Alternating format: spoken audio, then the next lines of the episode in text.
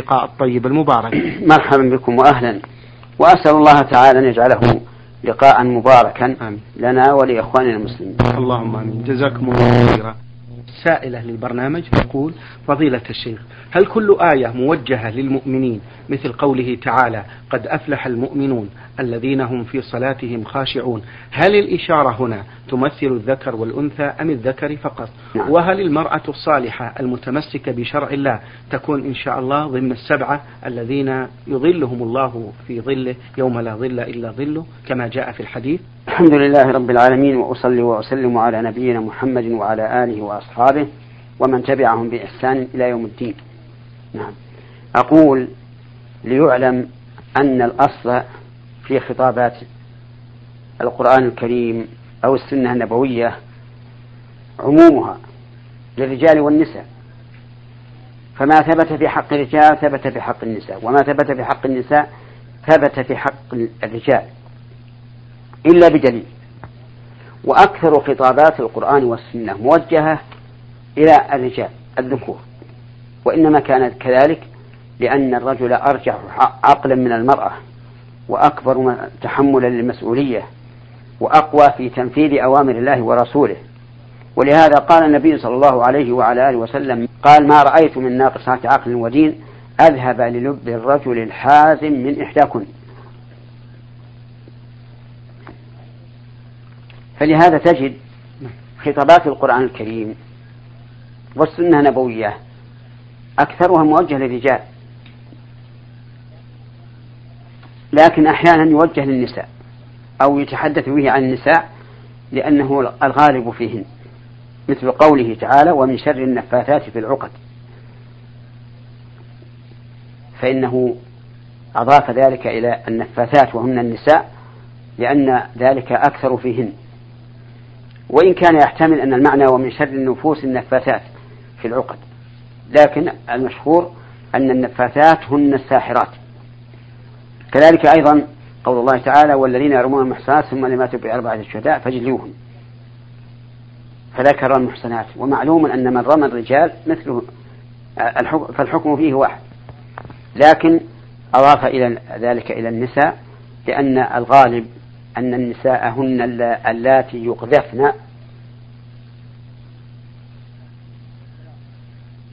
والخلاصة أن ما ثبت في حق الرجال ثبت في حق النساء وما ثبت في حق النساء ثبت في حق الرجال إلا بدليل. هذا هو الخلاصة. وعليه فالخطابات الموجهة إلى إلى الرجال في الكتاب والسنة تشمل الإناث مثل قوله تعالى قد أفلح المؤمنون. كما جاء في السؤال. نقول والمؤمنات أيضا. ومثل قول الله تعالى إن الذين يأتون كتاب الله وأقاموا الصلاة وأنفقوا مما رزقناهم سرا وعلانية. يرجون تجارة لن تبور. يدخل فيها النساء. ومثل قوله صلى الله عليه وسلم سبعة يظلهم الله في ظله يوم لا ظل إلا ظله إمام عادل وشاب نشأ في طاعة الله ورجل قلبه معلق بالمساجد ورجلان يتحابا في الله اجتمعا عليه وتفرقا عليه.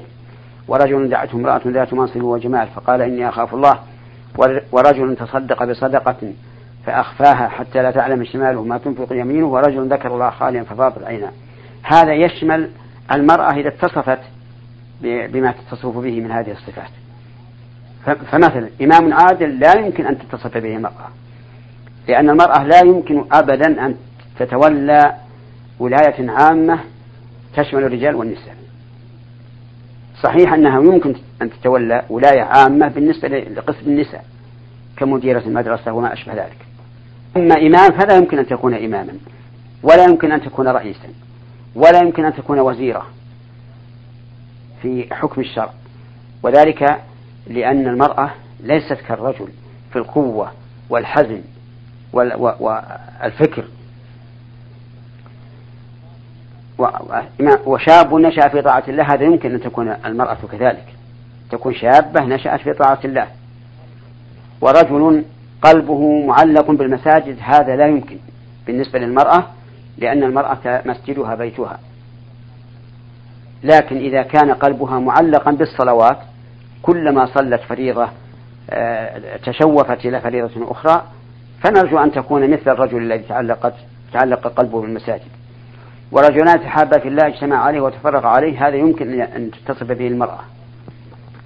ورجل دعته امرأة ذات منصب وجمال فقال إني أخاف الله. هذا يمكن أيضا أن تتصف به المرأة وقد لا تتصف به.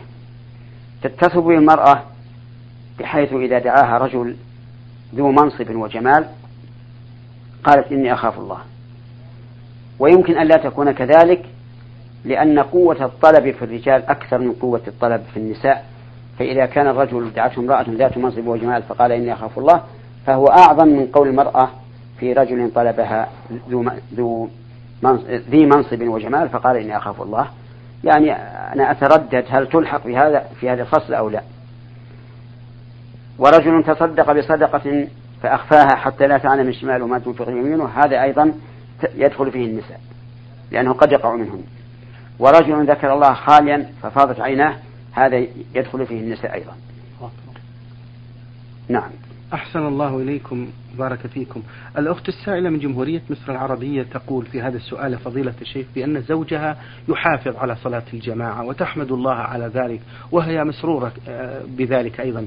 تقول محافظ على الصلاة بالمسجد ولكنه لا يتمكن من صلاة الظهر جماعة في المسجد بسبب ظروف عمله وهو يصل من مكان عمله الذي لا يتمكن فيه من الصلاة الجماعة ويصل حوالي الساعة الواحدة ظهرا. وحينما يصل تقول نتوضأ ونصلي الظهر جماعة. وأنا أنتظره حتى نكسب صلاة الجماعة. فهل في عدم صلاتي وقت سماع أذان الظهر وانتظار الزوج هل في ذلك إثم؟ ليس فيه إثم. لكن أرى أن تبادر أن تبادر هذه المرأة بالصلاة. وإذا جاء زوجها وأحبت أن تصلي معه جماعة صار صلاتها لها نفلا. فمبادرتها بالصلاة في أول وقت أفضل من انتظار الزوج. والزوج إذا جاء يمكن أن تصلي معه وتكون صلاتها معه نفلا. نعم. من أسئلة السائلة من جمهورية مصر العربية ورمزت لاسمها فا فا صاد تقول بقي أن أن أنها قالت نعم. ندرك صلاة الجماعة. نعم أقول نعم قد يكون في ذلك فضل لكن لن يدرك لا هو ولا هي 27 درجة. حفظكم الله. نعم. أه تقول هذه السائلة بأنها امرأة مصرية وملتزمة بالحجاب الشرعي ولا أظهر على أحد غير محارمي فهل عندما آخذ من الشعر الزائد من حاجبي النازل على جفن العين هل في ذلك إثم؟ علما بأنني لا أغير من شكل حواجبي وفقط آخذ من الزائد النازل على العين حتى لا يضايقني إلى جانب أنني أعتبر ذلك تزينا لزوجي خصوصا أنني لا أنكشف على أحد. نعم. لا حرج عليها أن تأخذ الزائد من شعر الحاجب الذي ينزل على عينها لأن بقاءه يؤذيها في الحقيقة. ينزل على الأجفان ويختلط بالأجفان أي بشعر الأجفان ويحصل في هذا إرباك للعين. وقد ذكر فقهاء الحنابلة رحمهم الله أن الإمام أحمد بن حنبل رحمه الله أخذ من حاجبيه. فإذا طال شعر الحاجب وقصة الزائد الذي يتدلى إلى أجفانها وأهدابها فلا حرج. بارك الله فيكم. فضيلة الشيخ أبو معاذ من الرياض كتب رسالة مضمونها يقول آه، فضيلة الشيخ عندما يتقدم شاب عندما يتقدم شاب لخطبة فتاة يقوم أهل العروسة بالسؤال عن العريس وذلك عن طريق آه، جيران العريس وزملائه في العمل عن دينه وأخلاق ذلك العريس. فنجد البعض يخفون الحقيقة عن أهل العروسة فنجدهم يثنون على العريس ويصفونه بأوصاف ليست في الحقيقة موجودة فيه. لدرجة أنهم يجعلونه من المحافظين على الصلوات في المسجد مع الجماعة وهو في الحقيقة قد لا يعرف طريق المسجد ولم يركع لله ركعة واحدة وغير ذلك من ارتكاب بعض الآثام. وما خفي كان أعظم وكم من ضحية ذهب في مثل هذه القضية. تقول يقول السائل وهذا ما حصل لإحدى الأخوات الملتزمات نحسبها كذلك ولا نزكي على الله أحد. ولكن بعد الزواج اكتشفت حقيقة هذا الزوج ومدى الغش والكذب الذي وقع لها من قبل هؤلاء الناس مما اضطرها إلى طلب الطلاق. فأرجو توضيح حكم الشرع في نظركم في فعل هؤلاء وما نصيحتكم لهم. نعم. أولا أبين آه حكم اللفظ الذي قال عريس وعروسة. نعم شيخ. والواقع أنهما ليس عروسين ولكنه خاطب ومخطوبة. طيب. فينبغي للإنسان إذا إذا تلفظ بالكلمات أن تكون كلماته محررة. طيب. منقحة. أما ما يتعلق بوصف بعض الناس للخطيب بأنه ذو خلق ودين وهو بريء من ذلك أو ناقص في ذلك فهذا والله عين الغش. وهو مخالف للدين. لأن النبي صلى الله عليه وعلى آله وسلم قال الدين النصيحة. كررها ثلاث مرات. نعم. الدين النصيحة. الدين النصيحة. قالوا لمن يا رسول الله؟ قال لله ولكتابه ولرسوله ولأئمة المسلمين وعامتهم. وهؤلاء الذين يمدحون الخاطب وهم كاذبون والله ما نصحوا لعامة المسلمين. بل غشوا وخدعوا. ثم إن هؤلاء المساكين يظنون أنهم محسنون إلى إلى الخطيب وهم أساءوا إليه. نعم. حيث غشوا به الناس. ثم هو سوف يتنكد فيما بعد إذا عثر على أنه ليس ذا خلق ودين. سوف يكون هناك نكد بينه وبين الزوجة وبين أهله وأهلها. ويرجع الزواج جحيما والعياذ بالله. نصيحتي لهؤلاء أن يتقوا الله عز وجل وأن يبينوا الحقيقة ولو كان ابنهم حتى لو كان ابنهم وخطب من أناس وهم يعرفون من ابنهم أنه ذو كسل في العبادة وذو سوء في الخلق يجب أن يبين ويقول والله ولدنا قليل الصلاة مع الجماعة وسيء الخلق قريب الغضب بطيء الإفاقة من الغضب فإن شئتم زوجوه وإلا اتركوه. هذا الواجب.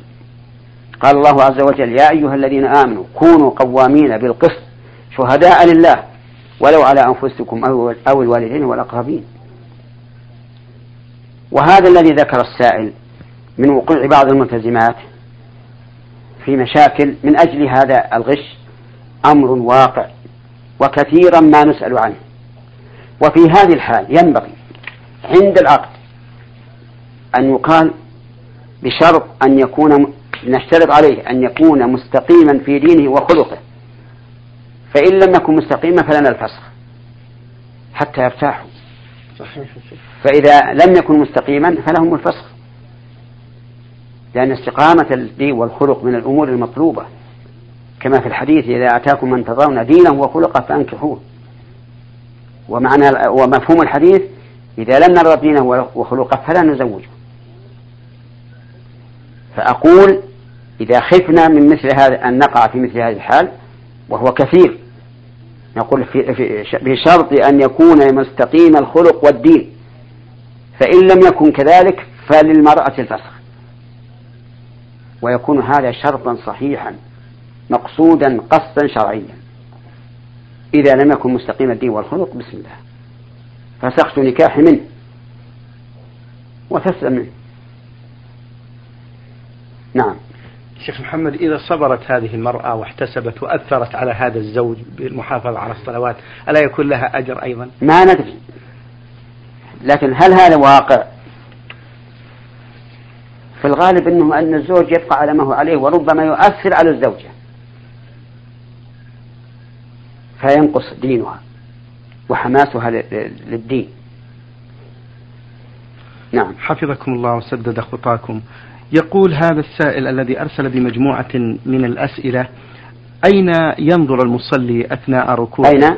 أين ينظر المصلي أثناء ركوعه؟ وهل يجب عليه أن يقيم الصلب أثناء الجلوس بين السجدتين والتشهد؟ الصلب؟ نعم. آه، أكثر العلماء على أن المصلي ينظر إلى موضع السجود في حال القيام وحال الركوع وفي حال السجود معروف أن نظره إلى الأرض. نعم. أما في حال التشهد والجلوس بين السجدين فإنه ينظر إلى موضع إشارته أي إلى أصبعه حين يشير به. والإنسان يشير بأصبعه في الدعاء كلما دعا وهو جالس للتشهد للتشهدين أو أو الجلوس بين السجدين كلما دعا رفع أصبعه فينظر إلى الإصبع. وما عدا ذلك ينظر إلى موضع السجود. وقال بعض أهل العلم ينظر إلى تلقاء وجهه. ينظر إلى تلقاء وجهه. وقال آخرون ينظر إلى موضع السجود إلى تلقاء وجهه وعند الركوع ينظر إلى قدميه. وكل هذه استحسانات لا أعلم لها دليلا إلا النظر إلى موضع السجود أو موضع الإشارة في التشهد والجلوس بين السجدتين. ذكر بعض أهل العلم أنه إذا كان في المسجد الحرام ينظر إلى الكعبة وهذا لا دليل عليه ولا صحة له لأنه لا علاقة بين الصلاة والكعبة. ثم النظر إلى الكعبة يؤدي إلى أن يشرد ذهنه وربما يفكر فيما فيما في كسوتها من الكتابات.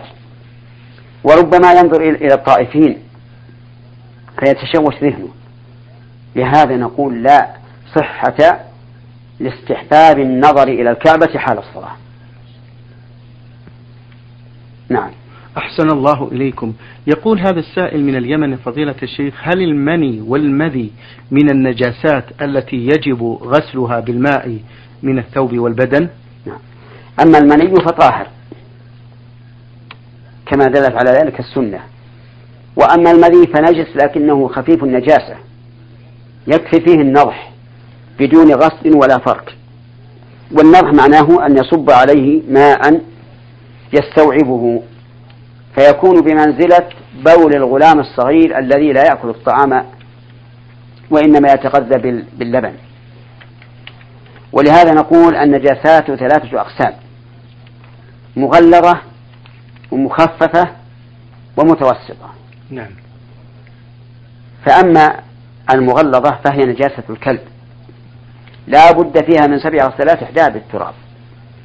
وجعل التراب في الغسلة الأولى أولى. والمخففة نجاسة الصبي الغلام الصغير الذي لا الذي يتغذى باللبن لم يفطن بعد. نعم. نجاسة بوله خاصة. والثاني المذي. فيكتفى فيهما بالنضح بمعنى أن يصب الماء على المكان بدون أن يفركه أو يعصره. بقية النجاسات متوسطة. يكتفى فيها بإزالة عين النجاسة ولا عدد لها.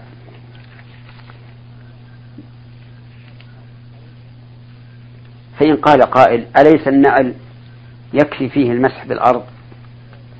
إذا أصابته النجاسة ف... وكذلك الخف فالجواب بلى. لكن هذا ليس لأن النجاسة مخففة ولكن خفف آه، طريق إزالتها للمشقة في غسل النعال وغسل الخفاف. فاكتفي فيها بأن تمسح على الأرض حتى تذهب عين النجاسة. نعم. أحسن الله إليكم هذه السائلة. عين حال المالكي من المدينة النبوية لها مجموعة من الأسئلة تقول ما حكم إقامة الحفلات كحفلات التخرج مثلا المصحوبة بالدفوف والأناشيد الإسلامية وما حكم الاستماع لها مأجورين؟ أما الحفل الذي يشتمل على الخطب الموجهة والمهنئة للمتخرجين فهذه لا بأس بها. وأما الدفوف والغنى وما أشبه ذلك ففي نفسي من ذلك شيء.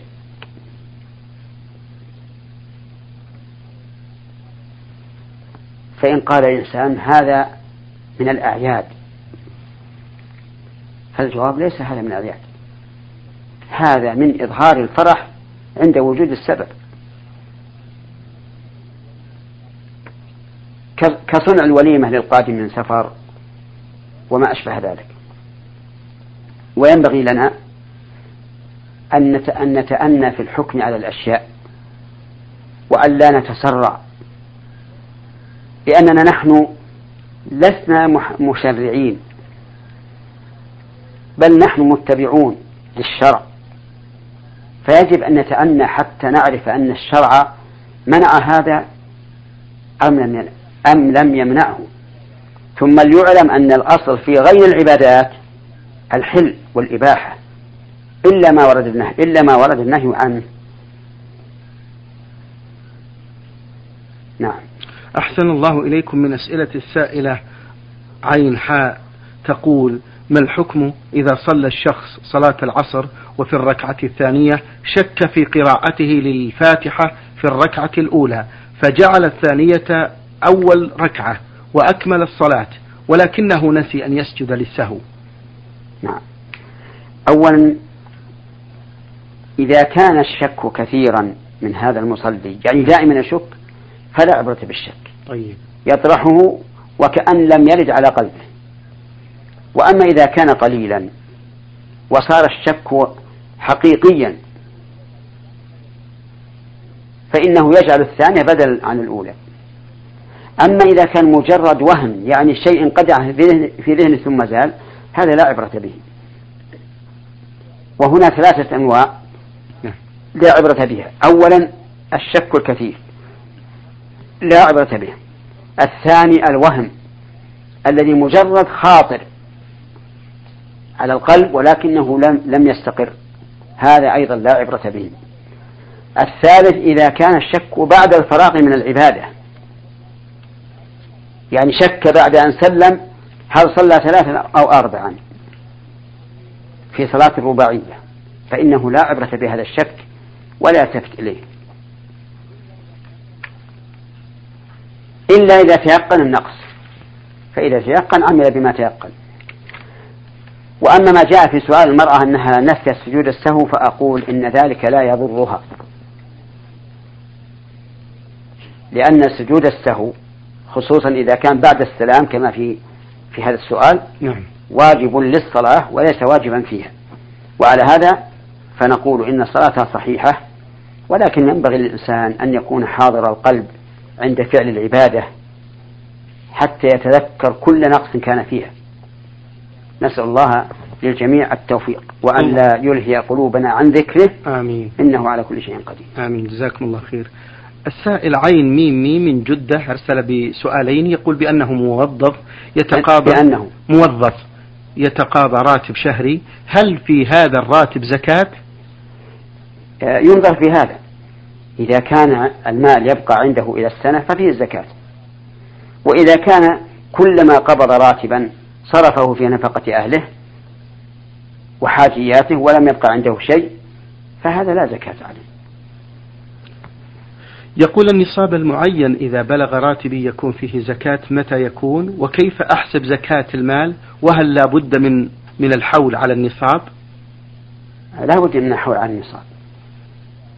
والنصاب ست وخمسين ريال فضة أو ما يقابله من الورق. فيسأل عن قيمة الفضة الست والخمسين ريالا. فما بلغ فهو النصاب. وهذا كما نعلم جميعا يختلف.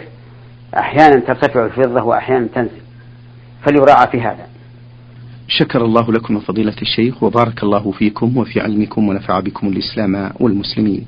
أيها الإخوة والأخوات أجاب عن أسئلتكم فضيلة الشيخ محمد بن صالح بن عثيمين الأستاذ في كلية الشريعة وأصول الدين في القصيم وخطيب وإمام الجامع الكبير في مدينة عنيزة. شكر الله للشيخ على ما بين لنا في هذا اللقاء الطيب المبارك. وفي الختام تقبلوا تحيات زميلي مهندس الصوت حمد بن محمد الوابلي. والسلام عليكم ورحمة الله وبركاته. نور على الدرب. برنامج يومي يجيب فيه أصحاب الفضيلة العلماء على أسئلة المستمعين. البرنامج من تقديم وتنفيذ عبد الكريم بن صالح المجرن.